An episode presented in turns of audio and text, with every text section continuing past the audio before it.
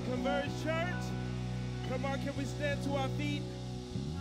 Is anybody grateful this morning that He picked you up? He turned you around and He placed your feet on solid ground. Come on, let's worship together. Here we go. Come on, clap. Come on, come on, come on. Here we go. Wandering into the night, wanting a place to hide this weary soul bag of bones. Hey! And I try with all my might, but I just can't win the fight. I'm slowly drifting, a vagabond. Hey! And just when I ran.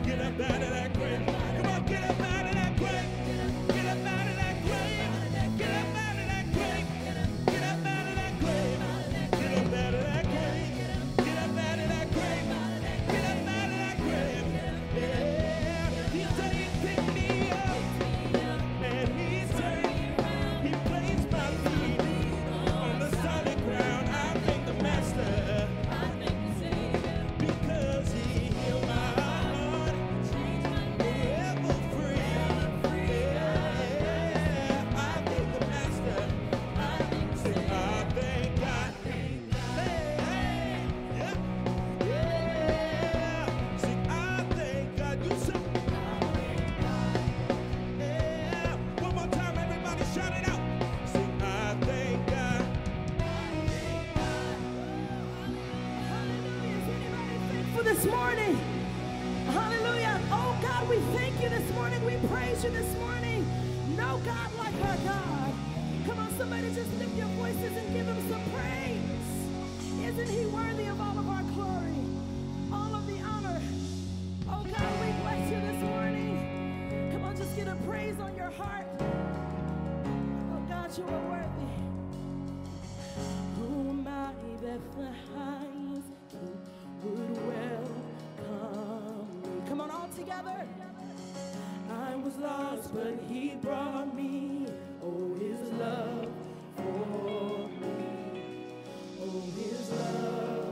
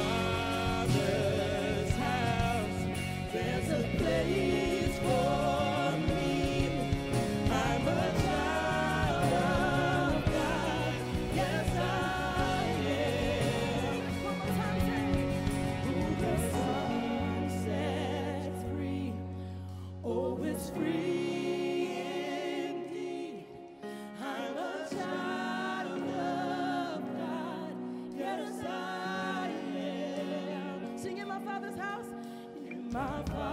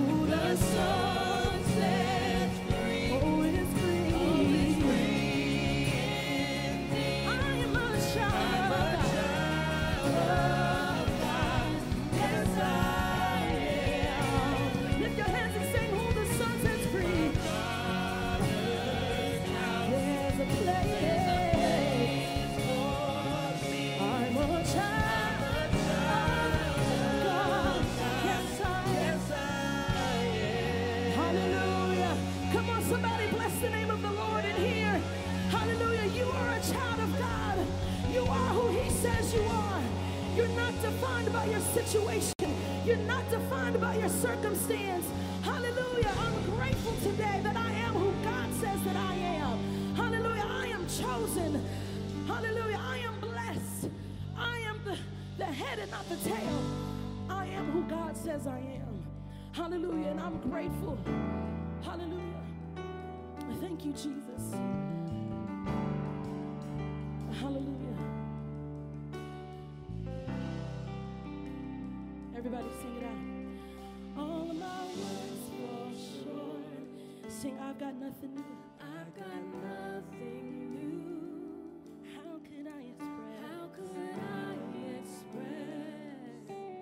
gratitude. My gratitude. I could sing this song. I could sing these songs as I often do. As I often do. But every song.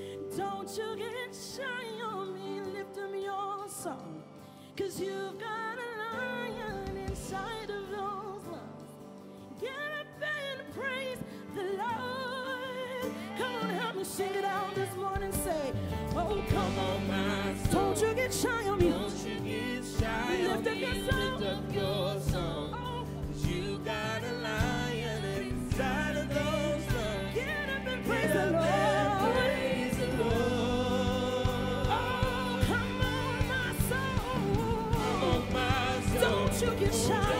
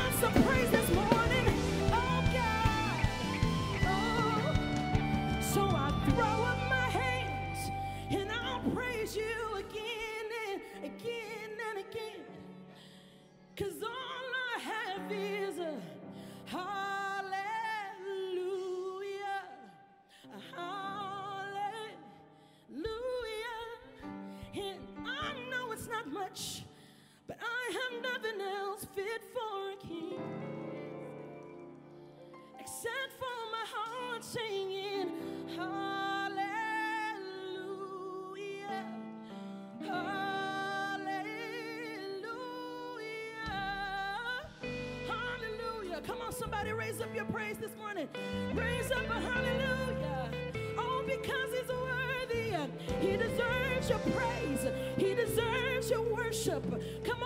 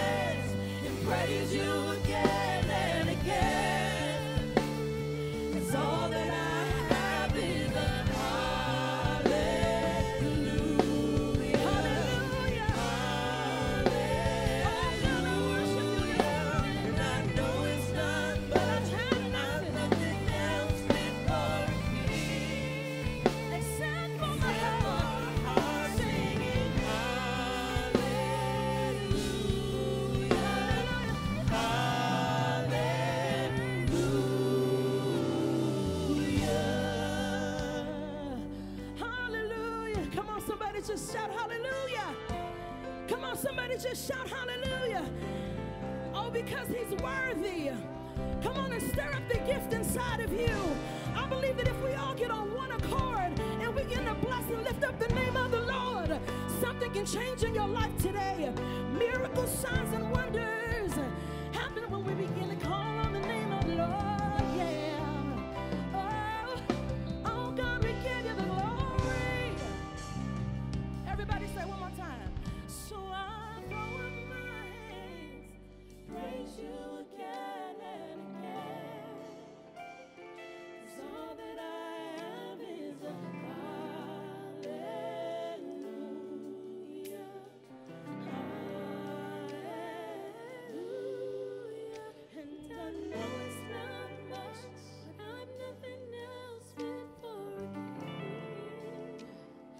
except for a heart singing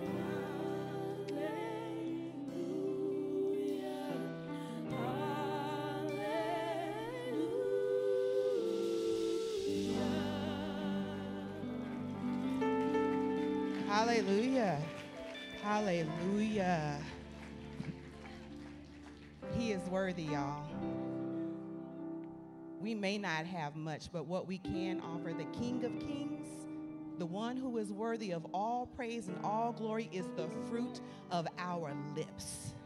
Can we just take a moment and shout, Hallelujah, Hallelujah to the God who saved us, to the God who heals us, to the God who loves us, the God who restores us, the God who has all that we need, everything pertaining to life and godliness found in Him. So if we can just one more time before we get seated, Hallelujah. Hallelujah. Amen. Please be seated. Amen. Good morning.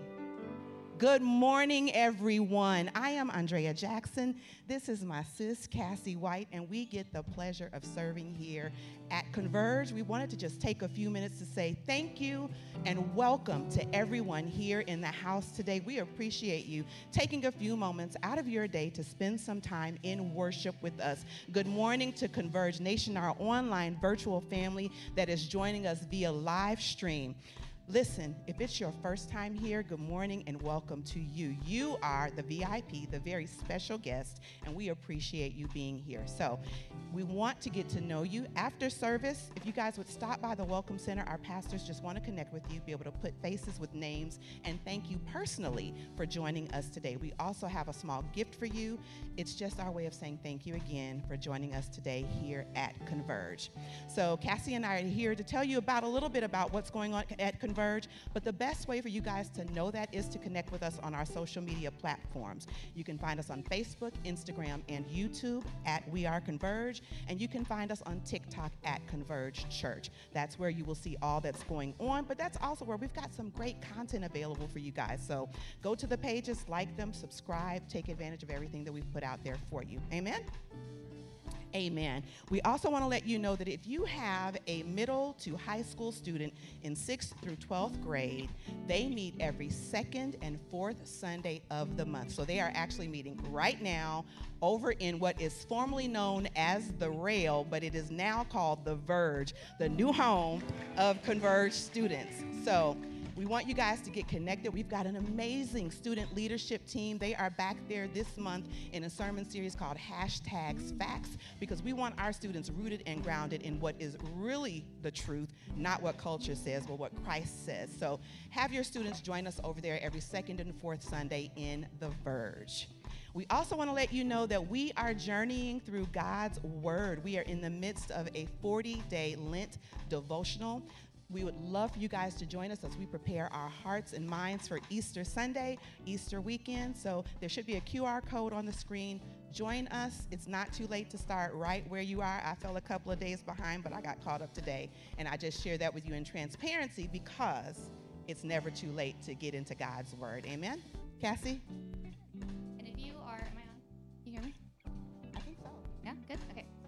If you have the gift, as some of our awesome worship team has, let's give it up for them. Yes. If you have the gift of singing, we would love to have you join us next weekend, next Sunday after service, um, if you want to join our worship team. So if you have a beautiful voice and you want to help uh, lead our um, Converge worship for us, we'd love for you to come next Sunday. Um, if you would like to lead um, a song, please come prepared with a song to sing. Otherwise, just uh, join us afterwards. Love to have you try out. And I also want one note of correction. I misspoke last week. It is Co- Converge Worship only, not the band. So, just for the sake. Um, and if you joined us for our uh, V groups last semester, what we're calling it, uh, let us hear you. Did you join Yes. a Fight Club, Converge Her? Was it awesome? yes. It was so awesome. So if you didn't, it's not too late because we're doing it again. We had such a great time in Converge Her. We heard Fight Club with the men was awesome. So we're bringing it back for another six week ses- session uh, starting next Saturday. The dudes will be meeting at 8 a.m. here. So 8 a.m. next Saturday. Then the ladies, we're meeting on Wednesdays starting that following Wednesday. So Converge Her, come meet us here at, at The Verge, no longer The Rail, The Verge, um, at 7 p.m. So we'd love to have you join us. It was life giving. We are connecting with each other, making uh, relationships, friendships. Um, you know, life life gets lifing, as Andrea says. Um, and we would love to do it with you and do it together. So join us for that. Um, what else do we have? We have Easter Sunday. Pencil it in. We have a, or not Easter Sunday, Easter weekend. We have a full weekend full of events starting Friday night with a worship, uh, a night of worship. We'd love for you to come join us, spend time uh, worshiping, praising. Um, and then we will go into Sunday with a communion and getting into the last words of Jesus, the seven last words. So we'd love for you to join us. Make sure um, you don't miss that weekend. It'll be a good one. And last but not least, we'll have Pastor Jesse come up with our Blessed Life segment. All right. Thanks, Cassie.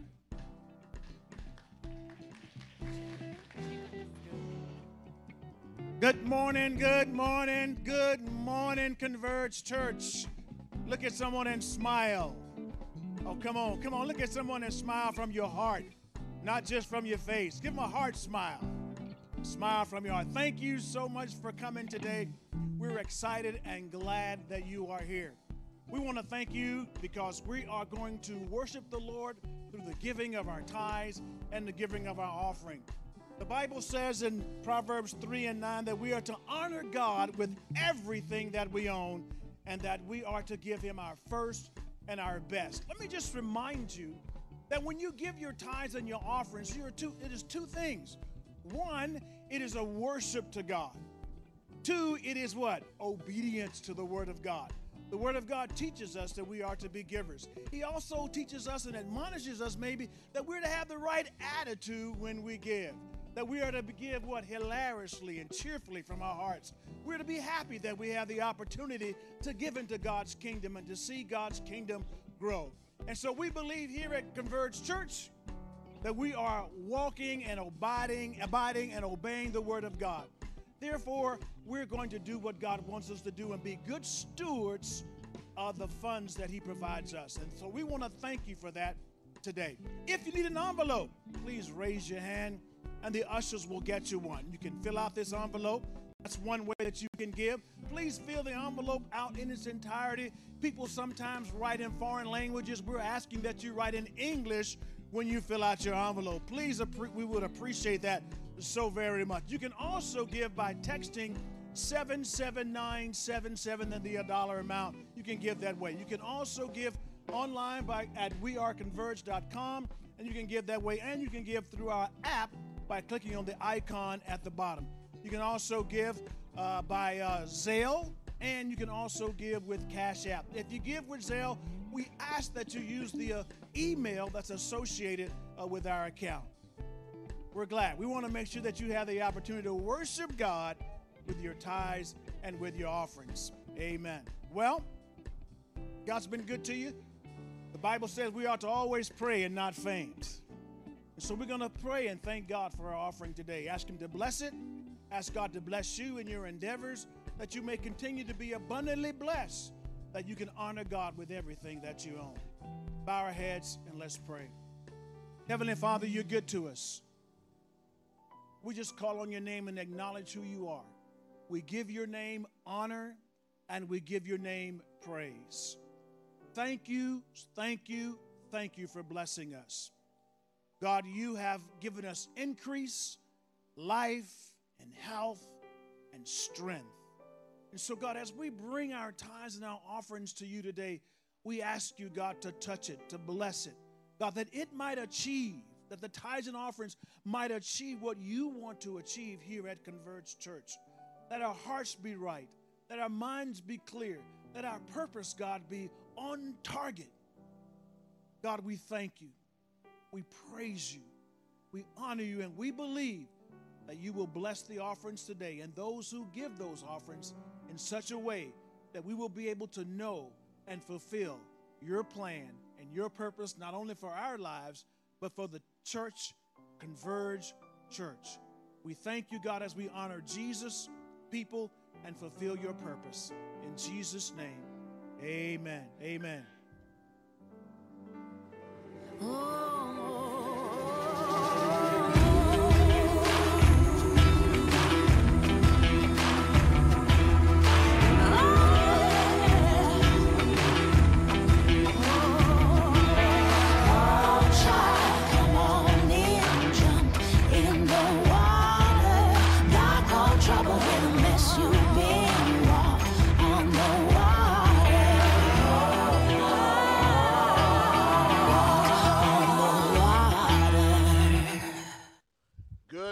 Converge Nation. Are you glad to be in the house this morning? Let me try that one more time. Are you glad to be in the house this morning? Amen, amen, amen. Listen, this morning we kick off a brand new gospel shaped, Christ centered sermon series that we're calling The Chosen. The Chosen. It's not original with us. In fact, we've borrowed it from the hit uh, uh, show the chosen. And I'll tell you a little bit about that here shortly. But it's part of our countdown as we prepare our hearts and our minds for the most important event in human history, the resurrection of our Lord and Savior Jesus Christ. As Andrea mentioned, collectively, corporately, as a body of believers, as a local church family, we've been uh, uh, in this. Uh, I think today was day 19 of a 48 day daily reading of the Gospels as we prepare our hearts for Lent. We invite you to join us. Today is only day 19. We're not even halfway there. But it's a, a great way for you to prepare your heart, for you to prepare your minds as we count down to Easter. We're going to dive into the word here momentarily, but before we do, we have some very special guests with us, and uh, they're special to us because I remember what it was like a few years ago when we uh, made the big, bold, audacious decision to become church planters. Uh, uh, wow. Uh, I, I, want to tell you a little bit about what that experience was like, but I, I would be here forever. But we have some very special guests with us this morning. Uh, Dr. Eric Patrick and his beautiful wife Antoinette and their launch team are here this morning. Why don't you stand uh, with us and let's welcome Dr. Eric Patrick, Antoinette, and the launch team from Harvest Ministries. From Harvest Ministries. Uh, Eric and Antoinette, why don't you come? And on your way up, why don't you grab that mic? Uh, I get excited about this uh, because this is one of the things that we didn't have the privilege of having when we planted our church. Not a whole lot of churches wanted to touch us. In fact, we were out there all alone. Uh, our transition from where we had served before was extremely, extremely painful. There were so many misrepresentations of me and Pastor Wendy when all we wanted to do was serve Jesus. I, met uh, Eric and Antoinette a few months ago uh, through a mutual friend. In fact, they've served on staff at Rock Point Church uh, for a number of years now, and God has moved upon their hearts. They'll be planting a life giving church in the great city, my former hometown uh, of Little. Elm, and we're super excited about that. We want you guys to tell us a little bit about what you're doing and, uh, and man, how we can pray for you and how we can be a part of what God's doing at Harvest Ministries. Thank you, Pastor. Um, so I'm, I'm, Eric Patrick, my wife Antoinette, and uh, so we're planting Harvest Ministries um, right off of 380 at Braswell High School. Um, so it's about maybe 15 miles or so down 380, maybe 20 or so. And um, about three years ago, during COVID, in the summer of 2020, um, the Lord really placed on our heart to to start a church. My wife had a dream. It was about this church, Harvest Ministries, that we were just dying to get to. And um, ultimately, I told her I was like, "Hey, maybe this is the church that God wants us to start." Um, I had been reading a lot of scripture about sowing and reaping and harvesting. Um, Galatians 6 9, you know, do not grow weary in doing good, for in due season you will reap a harvest if you do not give up. Amen. And so we just uh, were at prayer, fasting, not knowing where we were going to go. Um, but ultimately, the Lord led us up to this area right off of 380 in Little Elm. Um, and even a year, um, about a year ago, um, I had a dream about being in a high school cafeteria um, just in front of people, just like in this very room. And not too long after that, I went to a Bible study at Braswell High School that I was invited into, and they showed me the cafeteria, and it was that very cafeteria that was in my dream. And so now here we are today, about to have our first service on Easter Sunday as Yeah. well. Um, praise God for that. Amen. We've just been blessed to move into the area, um, even almost a year ahead of what we thought we were going to, and to meet such lovely families that are even here with us today, who are just saying, "Hey, we're on fire for Jesus, we're on fire for God, and we want to sh- share that fire um, and saturate this area because that area needs to be reclaimed in the name of Jesus um, ASAP." And so we're excited. Thank you for what you guys are doing. As far as for prayers, really just to help us to grow our team. I mean, wonderful worship today. Give it up for them and we know that, th- that, that that's a need, but we also have children. There's so many children in the area. I mean, we have kids in the children's church right now um, for families that need to have Jesus poured into their children. So we're thankful for that. So just prayers for us to have a great Easter service, a great launch, for people to come out and say, hey, we want to give this a try. There are many people who don't know Jesus or many people who are unchurched who haven't been because maybe churches come into the area and they left them and they thought that people were going to just kind of keep going. And They're like, hey, this is where I live. I want to stay here. And so we said, all right, well, we're going to meet you where you are, just as Jesus did with us. And so that's what we're so excited about. So, Harvest Ministries, we're harvesting a ministry where we are. So, thank you all for inviting us in today. We appreciate it. Awesome. Awesome. Antoinette, was there anything you'd like to share or say about uh, about this journey? I love my husband to have the mic. I love to pray for everybody, and um, I love to be behind the scenes and just know that the Lord is working ahead of everyone. And I'm just grateful that I get to serve and love the families one on one in big groups. Um, I don't have a teaching background, but I have become a children's minister in the past few months. And so I'm just grateful for all the babies that are here with us and the ones Amen. Listen, we're super excited uh, that uh, uh, for Harvest Ministries and all that God will do in and through you guys. One of the commitments we made to, to Eric and to Antoinette is that we, as a church, will be a part of helping them launch successfully. Uh, God has been incredibly gracious to us uh, in acquiring this building, not just acquiring this building, by the incredible grace of God, debt free. There's a whole bunch of stuff. We got a whole lot of extra stuff. In fact, uh, uh, our musicians told us uh, that we've got six drum kits, y'all. Uh, and, and we've got soundboards and all these different things. So, as a church, we're going to be a part of helping them launch successfully. Amen. Because God created us and the church and the kingdom to be collaborative, not competitive. Amen. And so we want to be available to you guys in ways that other churches weren't available to us. We see the example in Scripture that we ought to come alongside you guys. So listen, we're always just one phone call away. Anything you guys need, if it's within our ability to do it, rest assured we will in Jesus' name. If there are people in the in the audience today, and we're going to do something for you guys, uh, but if there are people in the audience today who say, "Man, listen, I'm excited about what you guys are doing," and they want to sow into what you're doing, uh, how do they find you? Our website is harvestministries.org. Harvestministries.org. Um, it has all our information on there for giving, social media channels, and really just more about who we are. So just visit our website, harvestministries.org. It have everything in there for giving, supporting, and we even have a list on our giving page that shares not even just financially. Uh, it could be for um, for for volunteers, for leaders, for other resources. We're actually starting to help out local schools. We've been providing meals to them during the big holiday breaks. We're now we're now about to start providing them meals and snacks over the weekend throughout the entire school year. And so, just any ways that you'd be able to support us, whether through food donations, monetary donations, whatever that is, even if you say, hey, I can deliver the food to the kids, you know, whatever that looks like. So, um, so harvestministries.org is where you can find out everything about us. Amen. Amen.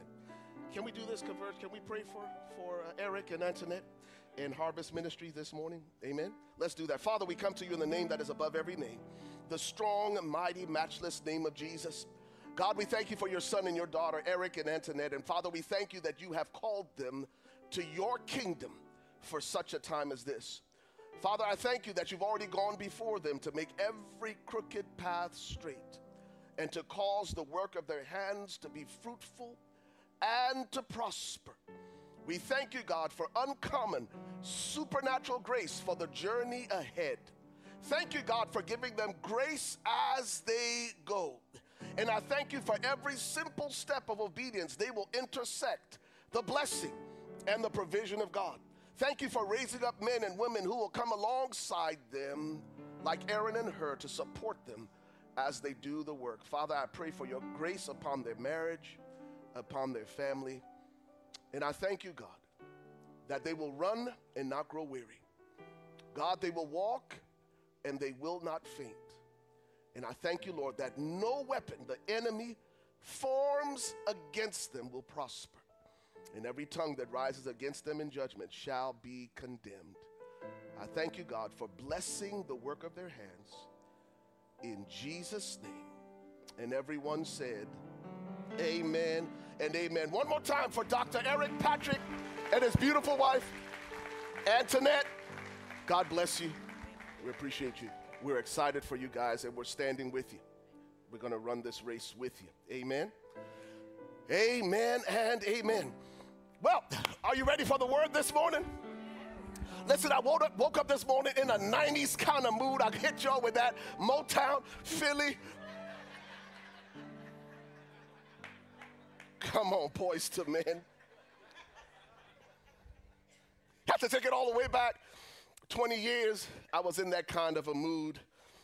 Uh, this morning, we start a brand new sermon series, as I mentioned, that we're calling The Chosen. Uh, before we do that, I just want to give some context to what I'm going to share over the next several weeks. Uh, because I believe that God has called us to be a church that impacts and influences culture beyond Sunday morning. In fact, God has called us as Converge Church to be the kind of church where Christ and culture intersect. So I was praying about this series or, or what to share next. Uh, I felt like the Lord kept reminding me of conversations that I had with several people over the course of several weeks. In fact, the one that stands out to me this morning is a gentleman who sent me a text that said, Pastor Ray, I need to talk. And I sensed urgency in his request. So I said, Hey, man, I've got a few minutes. What's going on? He said, Can we talk? So I picked up the phone and I called him.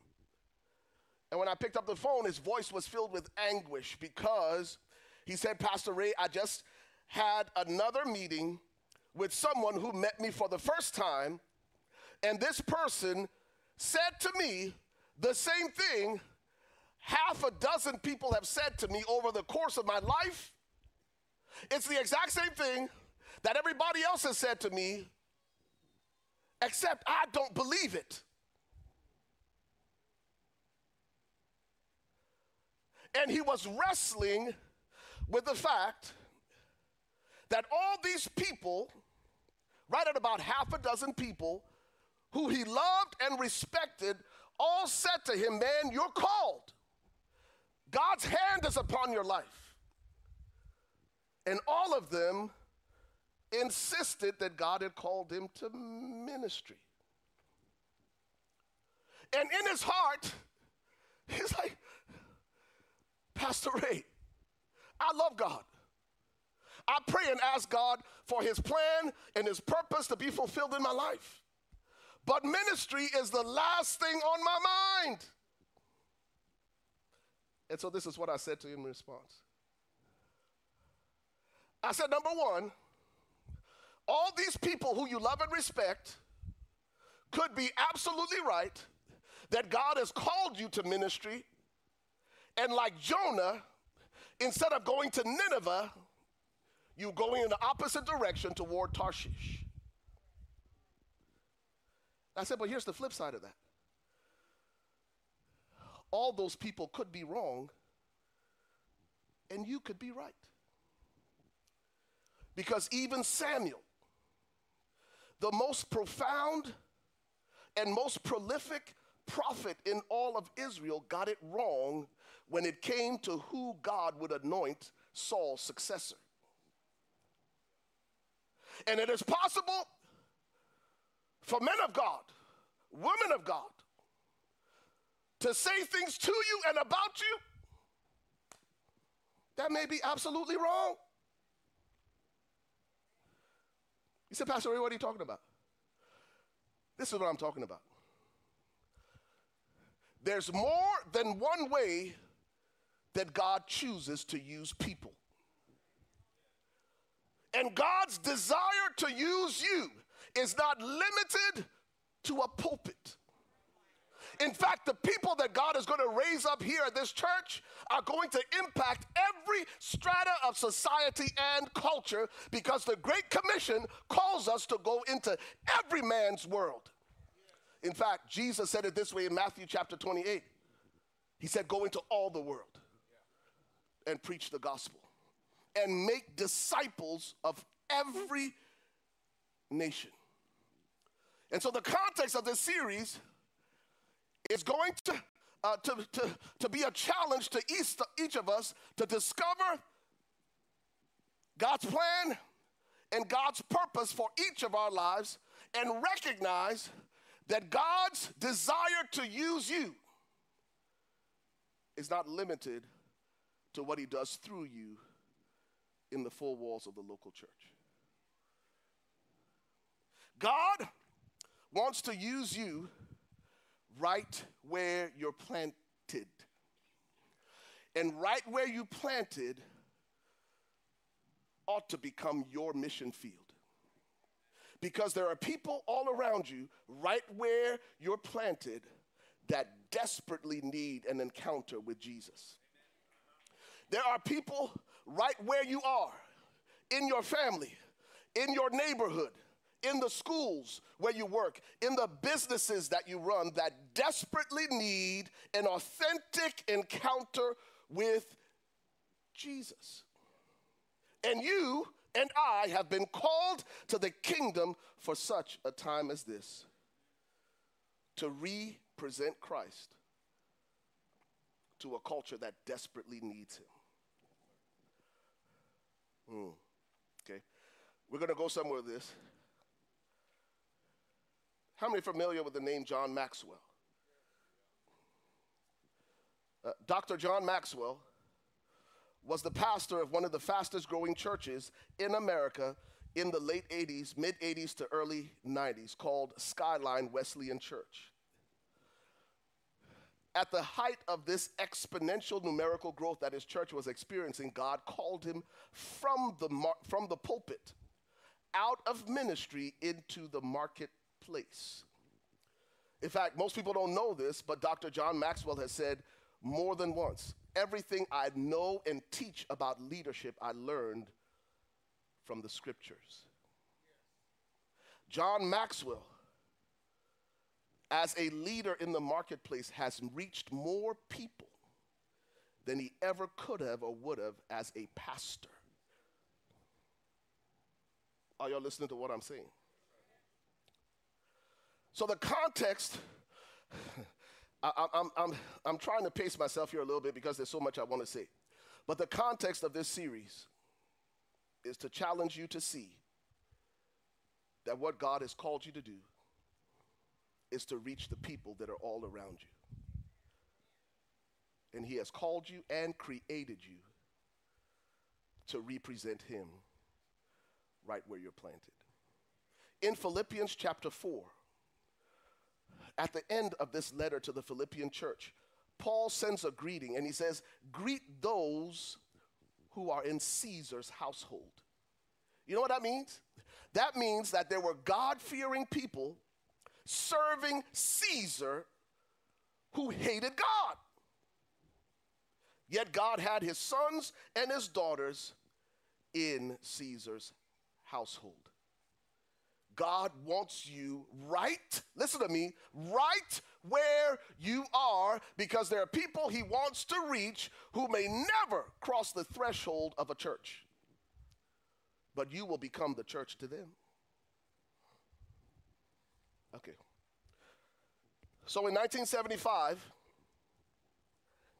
Bill Bright, the founder of Campus Crusade for Christ, and Loren Cunningham, the founder of Youth with a Mission, these are both ministries that have impacted multiply, I mean, hundreds of thousands and millions of people over several decades. In 1975, Bill Bright, the founder of Campus Crusade, and Loren Cunningham, the founder of Youth with a Mission, had lunch together in Colorado. What's interesting about this lunch is that God simultaneously, separately but simultaneously, gave each of these men a message to give to each other. So these guys show up at lunch, Loren Cunningham and Bill Bright. God had given Bill Bright a message to give to Loren Cunningham, and God had given Loren Cunningham a message to give to Bill Bright. During that same time frame, a third leader in the body of Christ, Francis Schaeffer, was given a similar message. And that message was that if we are to impact any nation for Jesus Christ, then we have to affect the seven spheres or seven mountains of society that are the pillars of influence. About a month later, the Lord showed Francis Schaeffer the same thing. In essence, God was telling these three change agents where the true battlefield for our culture is. It was here where culture would be won or lost. And God gave these three men this assignment their assignment was to raise up change agents to scale the seven mountains of cultural influence and to help a new generation of change agents understand the larger story of God. This is what God showed these three men separately in prayer. And he confirmed it when these three men met that if the church is to transform culture and to make a difference in our generation, there are seven cultural mountains of influence where we, the church, ought to lead. Are y'all listening to what I'm saying? That God wants to use us not just here in the local church. There are seven mountains of influence, seven mountains in culture where God wants us to lead. The first mountain he showed them was the mountain of family. Because as the family goes, so goes society. The second mountain he wanted the church to influence was education. Third mountain was business. The fourth mountain of influence was government. The fifth mountain, media. The sixth mountain, arts and entertainment. And the seventh mountain was faith and religion. Everything we say over the next several weeks, even as we look to the life of Jesus and the 12 disciples that he called, will be in this context. That God is calling you and God is calling me to be the difference makers everywhere we're planted. Let's pray and we'll dive into the word together. Father, we come to you in Jesus' name.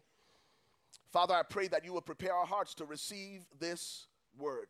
And our God, I ask that it would be a word in season that will prepare our hearts for the larger story of God and where we fit into what you are doing in this moment and in this season, in and through our lives. God, we yield ourselves completely and implicitly to what you desire to do in us now, and God, what you desire to do through us next. We give you the glory, we give you the honor, and we give you the praise for it in Jesus' name. And everyone said, Amen and amen. I'm so excited this morning because we're going to dive into the word and we're going to talk about what it looks like to be called and chosen by God. Our anchor text, our anchor text, plural, are lifted from Mark chapter number 3, beginning at verse 13, and then also Luke chapter number 6, beginning at verse number 12.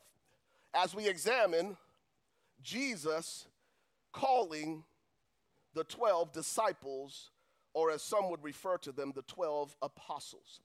I believe that over the next several weeks, you will see yourself in these men and what God desires to do in your life.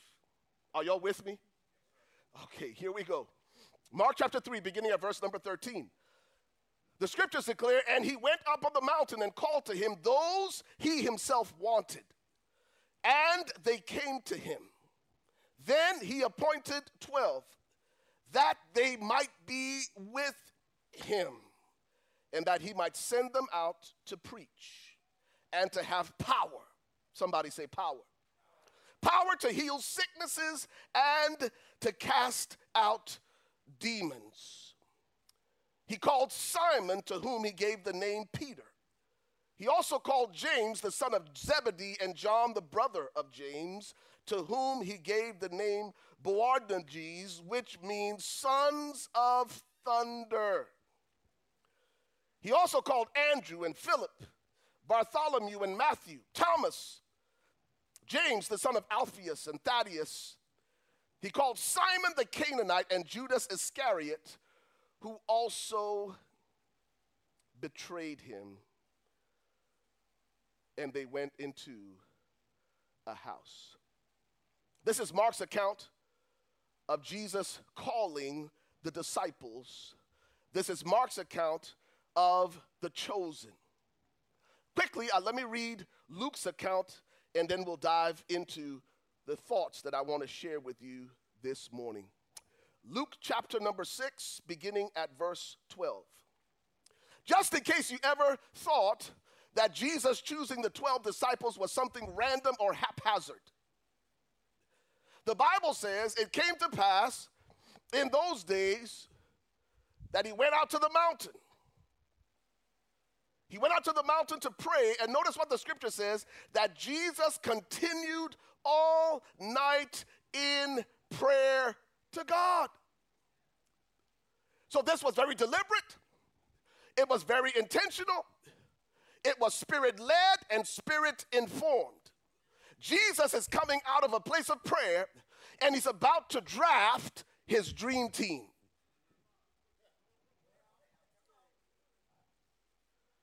And it's a rec- direct result of having spent all night in prayer. Notice who he picked. He picks Peter. who had anger management issues. Not only did Peter have anger management issues, this is the same guy who would betray him three times. When he was confronted, when it was no longer convenient or popular to be associated with Jesus. I'm talking about Jesus picking his squad. And Jesus, who is all knowing, who has all foresight, picked somebody who was a try-hard. Always the first one to speak and always putting his foot in his mouth. Are, are y'all with me? In fact, when you look at the dream team, Jesus' first three draft picks had this in common. They all had anger issues. Because after he after he drafts Peter, guess who he calls next? Well, not Peter. Okay, Andrew, his brother. But notice who he calls next? James and John. When you read Matthew 25, I believe, you know, when, or uh, Matthew 20, James and John, when they didn't like what somebody had to say to them, they said, Listen, we're going to call down fire from heaven to consume you.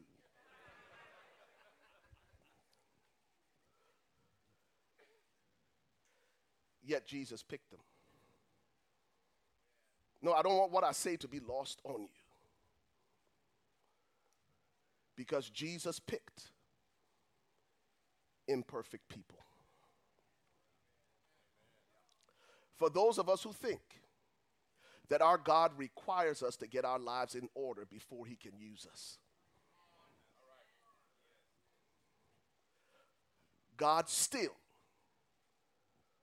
drafts imperfect people. Of all the people that he could have chosen, he chose a guy named Judas, who was the treasurer, and he was dipping into the treasury. And ultimately, it became his undoing because he betrayed Jesus for 30 pieces of silver, the going rate for a Hebrew slave. Are you listening to what I'm saying? Uh, Jesus, Jesus, Jesus chooses. He, he, here's a couple other interesting characters in the story.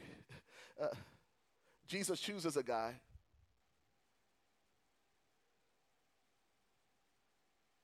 who needs to see before he can believe. Hmm? Jesus chose a skeptic.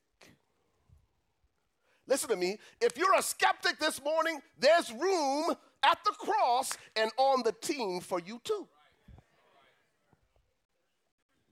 For those of us who make the excuse, well, I'll go, I'm going to clean up my life and then I'll come to Jesus. No, li- listen, Jesus loves you just the way you are, but he loves you too much to leave you that way.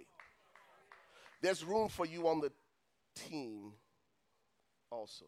Uh, here, here- here's the part of the story that I like because Jesus calls Matthew, who's a tax collector, and he puts him side by side with Simon the Zealot.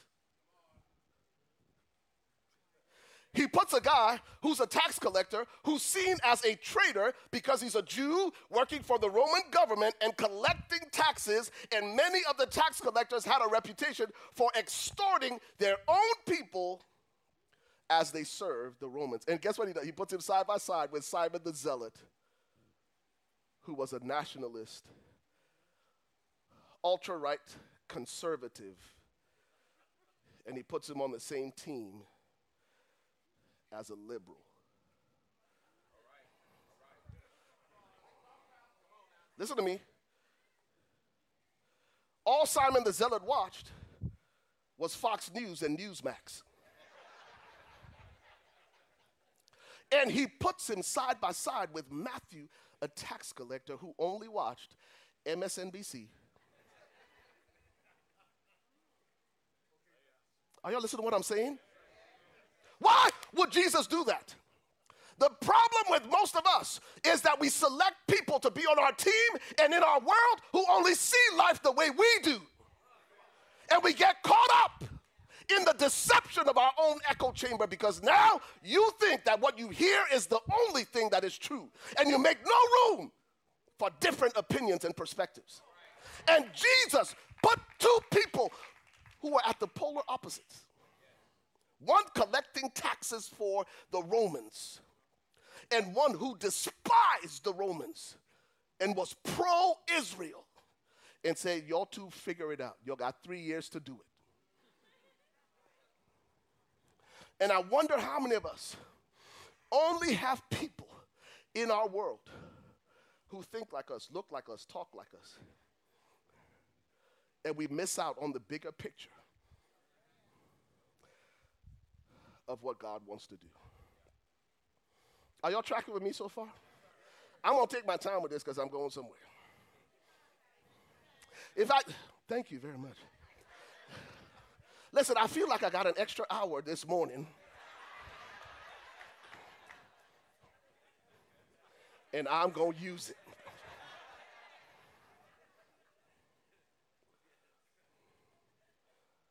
Squad. Squad. Uh, the title of today's message is Squad Goals. Squad Goals.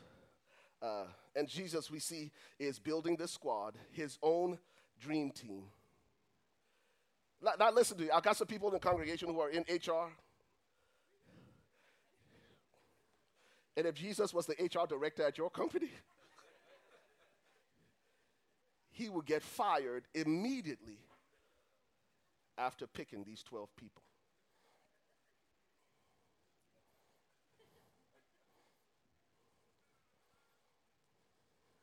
Yet those were the 12 he chose. When I look at these 12, I know that there's hope for me. Are y'all with me? So, what is a squad? What is a squad? A squad is simply defined uh, as the group of people you do life with. It could be your family, it could be friends, it could be coworkers, it could even be your faith community. I've always been fascinated with great squads. Always been fascinated with great squads. I, I, I asked the team to uh, get some pictures ready. Y'all got those pictures ready? Uh, these are some great squads. When we think about great squads and, and we think about great teams, right, right, right. Here, here's, here's one. What's the first one?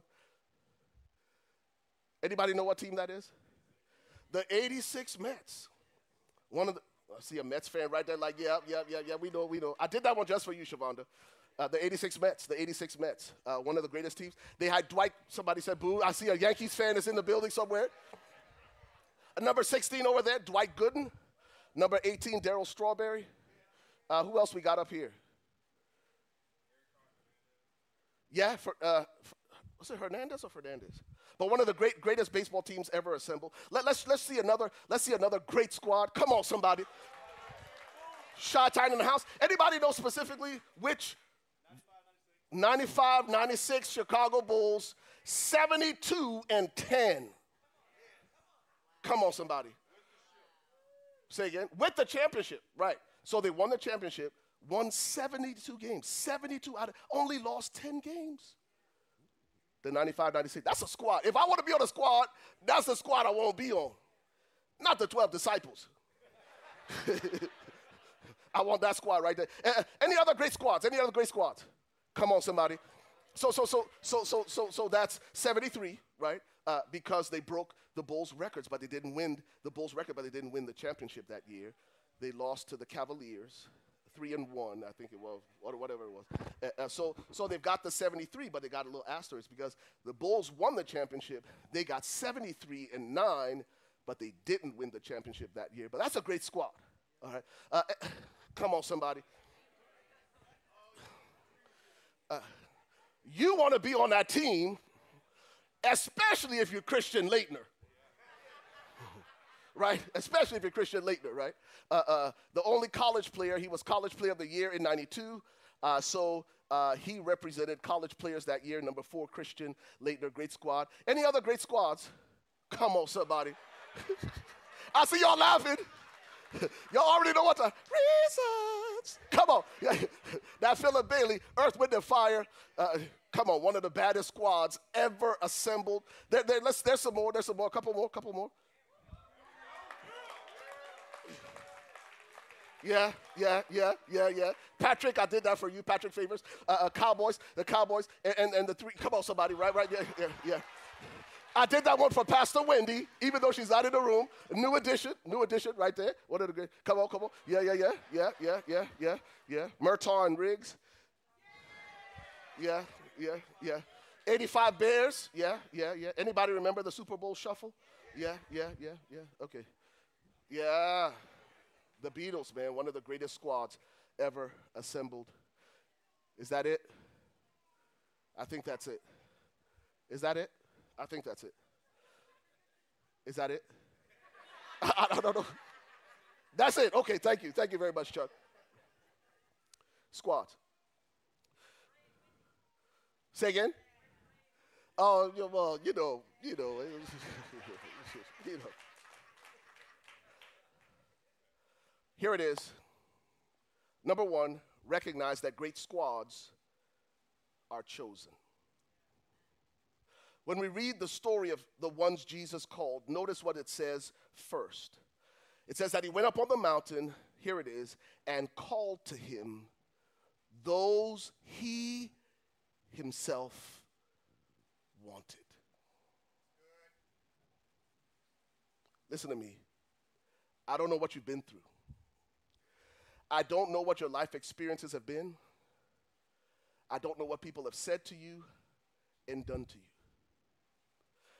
But just as Jesus called imperfect people, just as Jesus called broken people, this morning he calls those he himself wants. Jesus wants you just as you are. With all your flaws, with all your imperfections, with all your idiosyncrasies. He loves you just as you are. I'm going somewhere with this. Number two, Jesus was prayerful in Luke chapter 6, verses 12 through 16, it says, Now it came to pass in those days that he went out on the mountain to pray and continued all night in prayer. And, w- and when it was day, he called his disciples to himself, and from them he chose 12, whom he also named apostles. Jesus was not only prayerful, Jesus was intentional. He chose the ones he wanted. Here's the second thing we need to learn about squads great squads are transformational, not just transactional. Yeah. Great squads are transformational, not just transactional. And This is probably where I'll spend the lion's share of my time as we prepare to close. But notice, Mark chapter 3, verses 14 and 15, it says, Then he appointed 12 that they might be with him and that he might send them out to preach and to have power to heal sicknesses and to cast out demons. And what we miss in the church sometimes is sometimes we want the transaction of God without the transformation of God first. The scripture says that Jesus invited them to be with him. To be with him.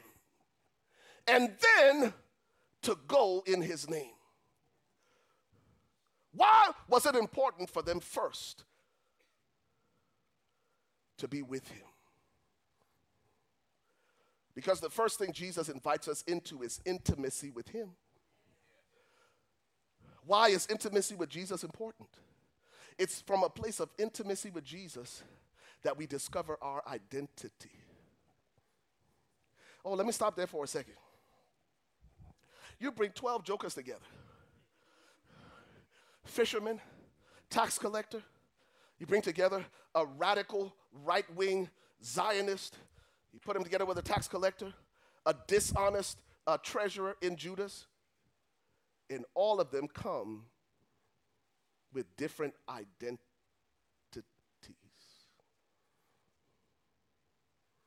What do you do with that? The first thing Jesus has to do to transform us is he has to transform how we see ourselves. And that's why the scripture says in Romans chapter 12 and verse 3 let no man think of himself more highly than he ought, but soberly according to the measure of faith that he has been dealt. The first thing Jesus has to do is how we change how we see ourselves. Can I talk about that for a second? This might get uncomfortable for a second. But most of us miss what God wants to do in our lives because the first way we see ourselves is with our ethnicity.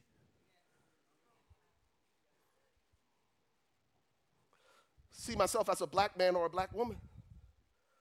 But what does that mean? Because being a black man and a black woman is different because I'm a black man from Africa, which is different from being a black man in America. being black and having money is different from being black and not having money. Are y'all understand what I'm saying? No, no, this is going to get uncomfortable because most of us see ourselves and our identity is measured by this right here or what we have in our pockets. And Jesus dealt with these three prejudices when he said, In Christ, there is neither bond nor free. It's socioeconomic. That you can no longer measure your identity by what you have or don't have. And said, There's no longer Jew or Greek. When you come to Christ, it's no longer about your ethnicity. Oh, I can talk about this. For those of us who only see ourselves by our ethnicity, because if we want to talk about the, the dark, dirty truth, there was a time when some of us wouldn't be allowed into a sorority because your skin was darker than a paper bag. Yet you lead with your ethnicity, and even though you're black, some people will say you're too black, and some will say you're not black enough. Yet that's your identity. Where do you land? If that's what you believe, I'm a black man or I'm a black woman. Because there are even black people who will say, You're not black enough, you're not light enough. And most of us say, Well, I'm a black man living in America. Oh, we can talk about it. I can talk about it for days. And that is part of our problem that we have our identity tied up in the wrong thing. Because, listen to me, labels become categories, and categories become boxes, and boxes have lids that will become your limitation. I'll say it one more time. The label you accept will become your category. The category you accept will become your box. And every box has a lid, and that lid will become your limitation. I am an African missionary living in North Dallas, pastoring a multicultural church, not because I jump up here every Sunday and say, Well, I'm a black missionary from Africa.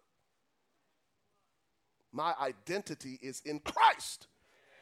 And what Jesus had to do with these 12 men coming from different perspectives. Well, I'm a fisherman. I'm a tax collector. Well, I'm a treasurer. I'm this. I'm that. The first thing that he had to do with them is y'all got to sit down here and be with me so that my identity can be transplanted and infused in you.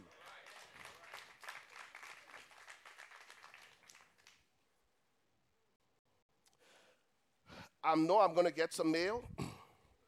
Make sure you email, make sure you send it to Pastor Jesse at weareconverged.com.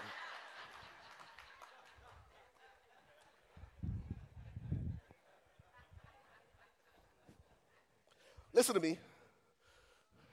Intimacy with Jesus will help you fix your identity, how you see yourself. If my identity comes from anyone or anything other than Jesus, it's going to be finite and limited to how I see myself and how other people see me. Yet when I'm identified by how Jesus sees me, it takes all the limits off. Okay? Let me tell you why this is important. Jesus says, before you go out and preach and do anything for me, let's deal with your identity. The reason Jesus deals with our identity is because when you have dealt with your identity and have your identity in Christ, it deals with the next thing, which is integrity. Let me tell you what integrity is. Integrity is more than just doing the right thing. For those of you who are math scholars, they taught you that the word integer means what? Whole number. The word integrity comes from being whole. And what happens when we are intimate with Jesus is Jesus deal with, deals with our identity so that we no longer live from a place of brokenness. He makes us whole again. Integrity. That's what Jesus wants to do in the lives of his sons and daughters. He wants to deal with every broken thing and every broken place in us. It can only come from being intimate with Him because He communicates our identity. And when we understand our identity, then we can live whole so that the fourth thing can happen, which is influence. I don't get to go out and preach and heal until the first thing, ha- three things happen because it's from that place that I now have influence with God and man. Jesus called the 12 that they would first be with him. And I wonder how many of us now find ourselves in a hard place of uncertainty. God, what have you called me to do? What have you created me to do? Wrestling with this identity crisis because we haven't been with Jesus. All righty. Great squads are transformational first before they are transactional. Let me close here. Transformational relationships are deeply personal, they can only happen up close.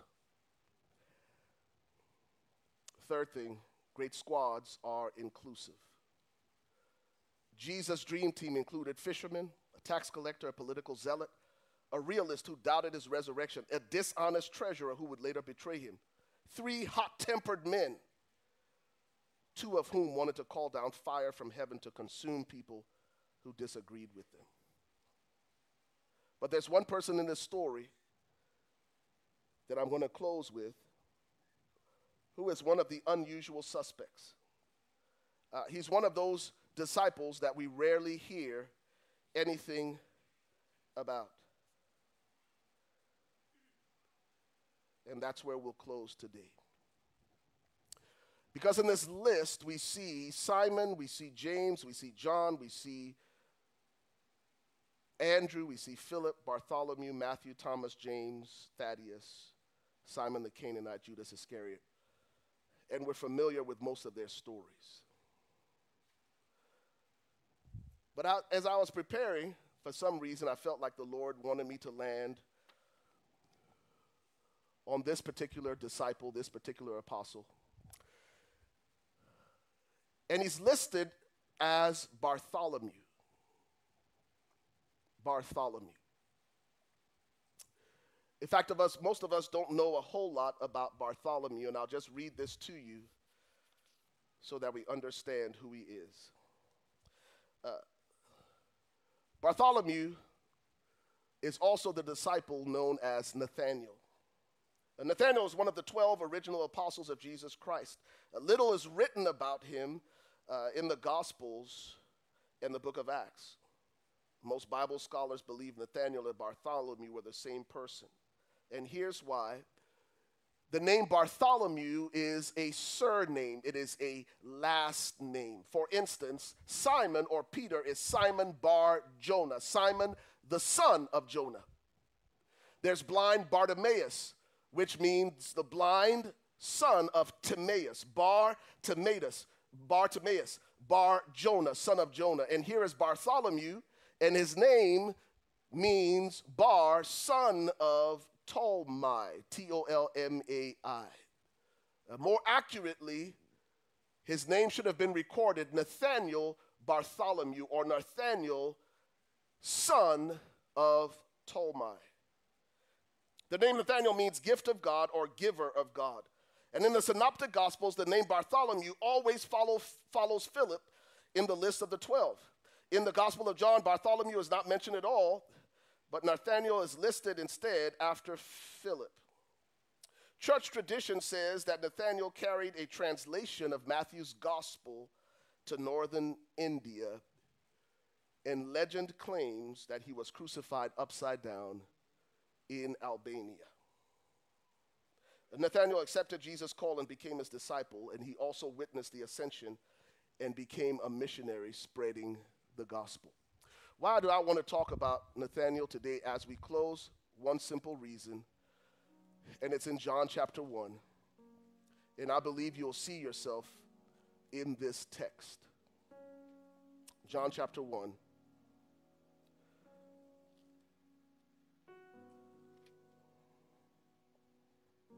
In verse 35.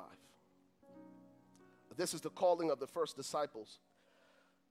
John chapter 1 and verse 35, it says, And again the next day John stood with two of his disciples, and looking at Jesus, he walked. As he walked, he said, Behold the Lamb of God. Verse 37, the two disciples heard him speak, and they followed Jesus. Jesus' ministry started with a church split. Come on, somebody. That two of John's disciples left John and followed Jesus. The two disciples heard him speak and they followed Jesus. Verse 38. Then Jesus turned and seeing them following, said to him, What do you seek? And they said to him, Rabbi, which is to say, Teacher, where are you staying? Notice verse 43. The following day, Jesus wanted to go to Galilee. And so he found Philip and said to him, Follow me. Now, Philip was from Bethsaida, the city of Andrew and Peter. But as soon as Philip began to follow Jesus, he found Nathanael and said to him, We have found him of whom Moses in the law and also the prophets wrote, Jesus of Nazareth. So here is Philip. In all his excitement, he's found Jesus and he goes and finds Nathanael and said, Listen, we found the Messiah. We found Jesus, the son of Nazareth. And notice what Nathanael says in verse 46. Nathanael said to him, Can anything good come out of Nazareth? And Philip said, Come and see. And Jesus saw Nathanael coming toward him and said of him, Behold, an Israelite indeed, in whom is no deceit. So Nathanael said to him, How do you know me? And Jesus answered to him and said, Before Philip called you, when you were still under the fig tree, I saw you. Let me close right here with this.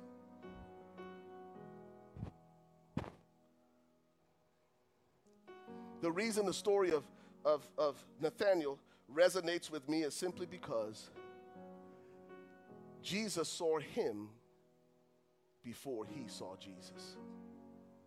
You know what that means this morning, Converge Church? That long before you saw him, he saw you. I don't know if you understand how profound that is. Jesus saw you. In fact, let me flip it Jesus sees you. And there is absolutely nothing about your life, the good, the bad, or the ugly,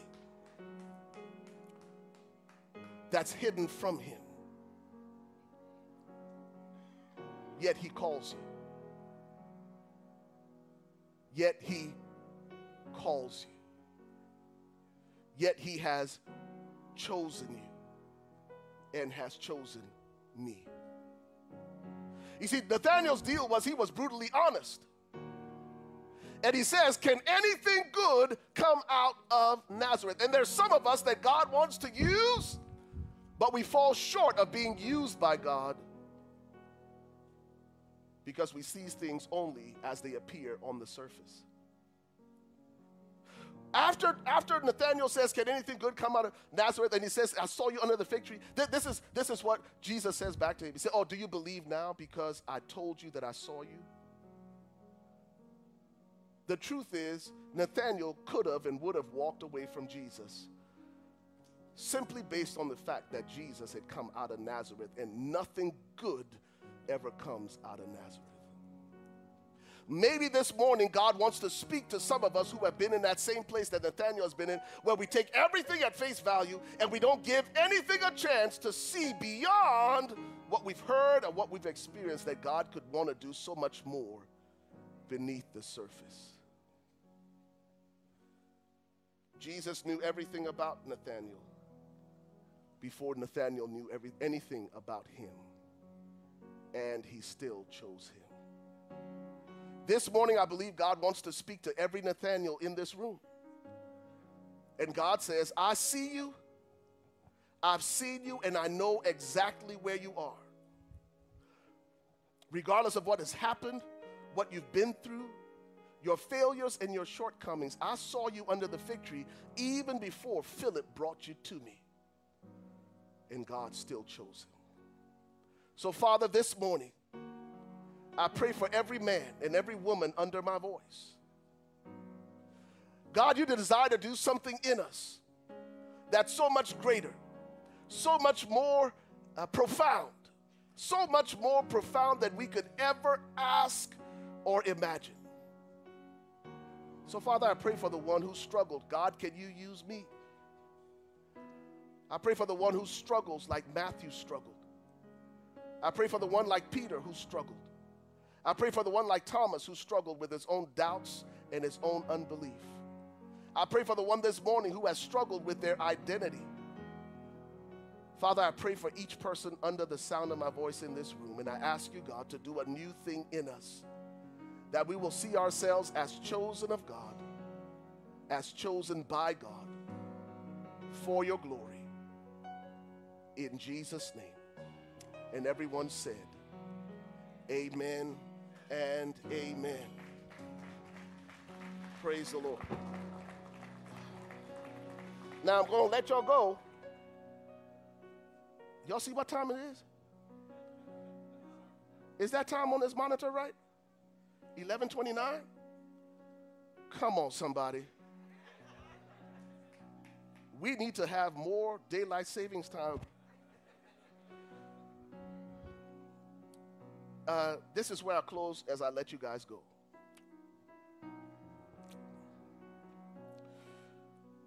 God is already doing some profound things here in our congregation. And I want you to prepare your hearts for what God does next. When God gave us that word that there is more, there truly is more that God desires to do. Some of those things will happen on Sunday mornings when we gather for worship. But listen to me, I want you to hear this. Some of those things will happen after you leave this place. God wants us to impact and influence what is happening in culture. I really want you guys to hear that. He wants us to influence these seven mountains of cultural significance. And the reason I'm saying this, and I'm almost moved to tears, and I kind of struggled through my message simply because I felt like I was supposed to call an audible.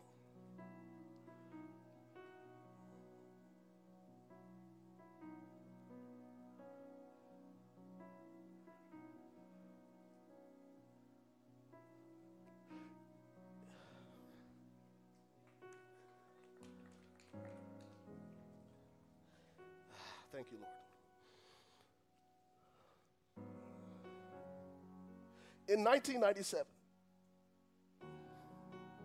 I was serving in the U.S. Army. I was stationed at Fort Campbell, Kentucky. I went to an incredible church in Clarksville, Tennessee, because we're right on the state line with Kentucky and Tennessee. I went to a church in Tennessee. I still remember in 1997, we had a missions service where there, were, there was a missionary visiting our church from Africa. Uh, the pastor asked people who were from another country to wear something that was traditional from their country, and so I wore uh, what's in Nigeria is called an agbada, and I was playing with the worship team. Uh, at the end of the service, I was sitting in the back of the room, and then uh, at the end of the service, the pastor signaled for the worship team to come. And so as I started to walk to the platform, God gave the pastor a word for me. And he said, Ray, God's called you to be a nation changer. And I've held on to that word for over 20 years. Over the last few months, God has opened incredible doors. And I can't go into detail about everything that's happening, but on Tuesday, day after tomorrow, I leave for Liberia. And I can't say all the things that the Lord has opened a door for me to speak into. But in October, they're having elections in Liberia.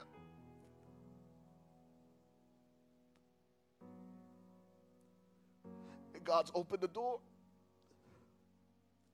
for me to influence what's happening in that nation.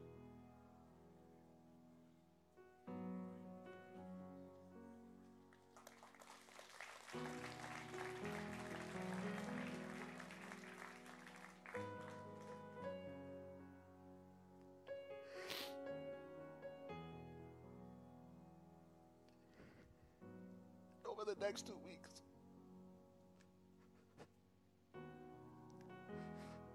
God is going to allow me to stand in front of people that are going to influence what happens in that country.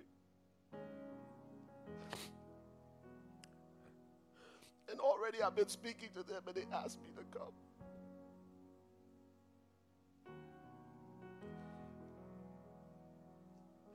I say all that to say God wants to use you. And it's just, just limited to what happens on Sunday mornings. Liberia was listed as the third poorest country in the world. And I've seen the potential, the natural resources. One of the wealthiest countries on the continent in natural resources, but it's been mismanaged and abused for decades.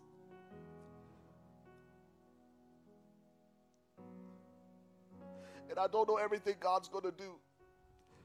But every time I pray, I keep coming back to the story of David taking cheese and bread to his brothers. And because he was willing to take cheese and bread to his brothers, God allowed him to slay Goliath.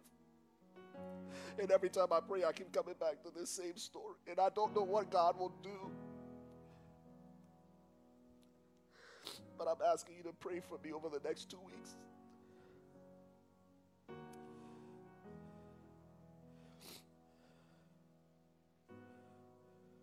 And I'm praying for you that God will use you beyond where you find yourself now.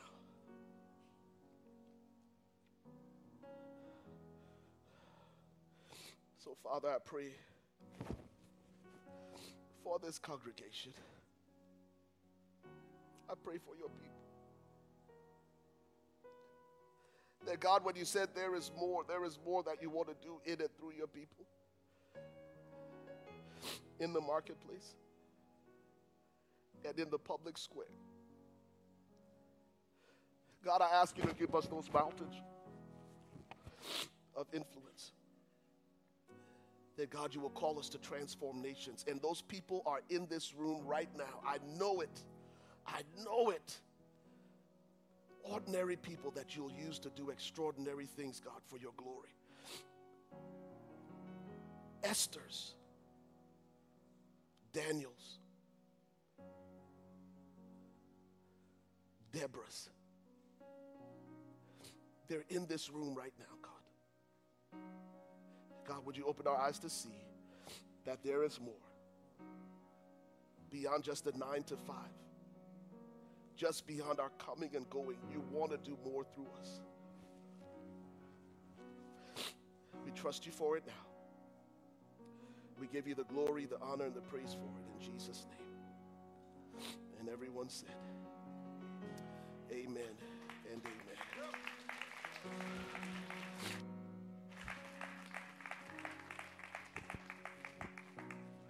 Pastor Jesse, why don't you come? And uh, I'll be gone the next two weeks, man, but we've got a couple of amazing communicators who will be filling in for me.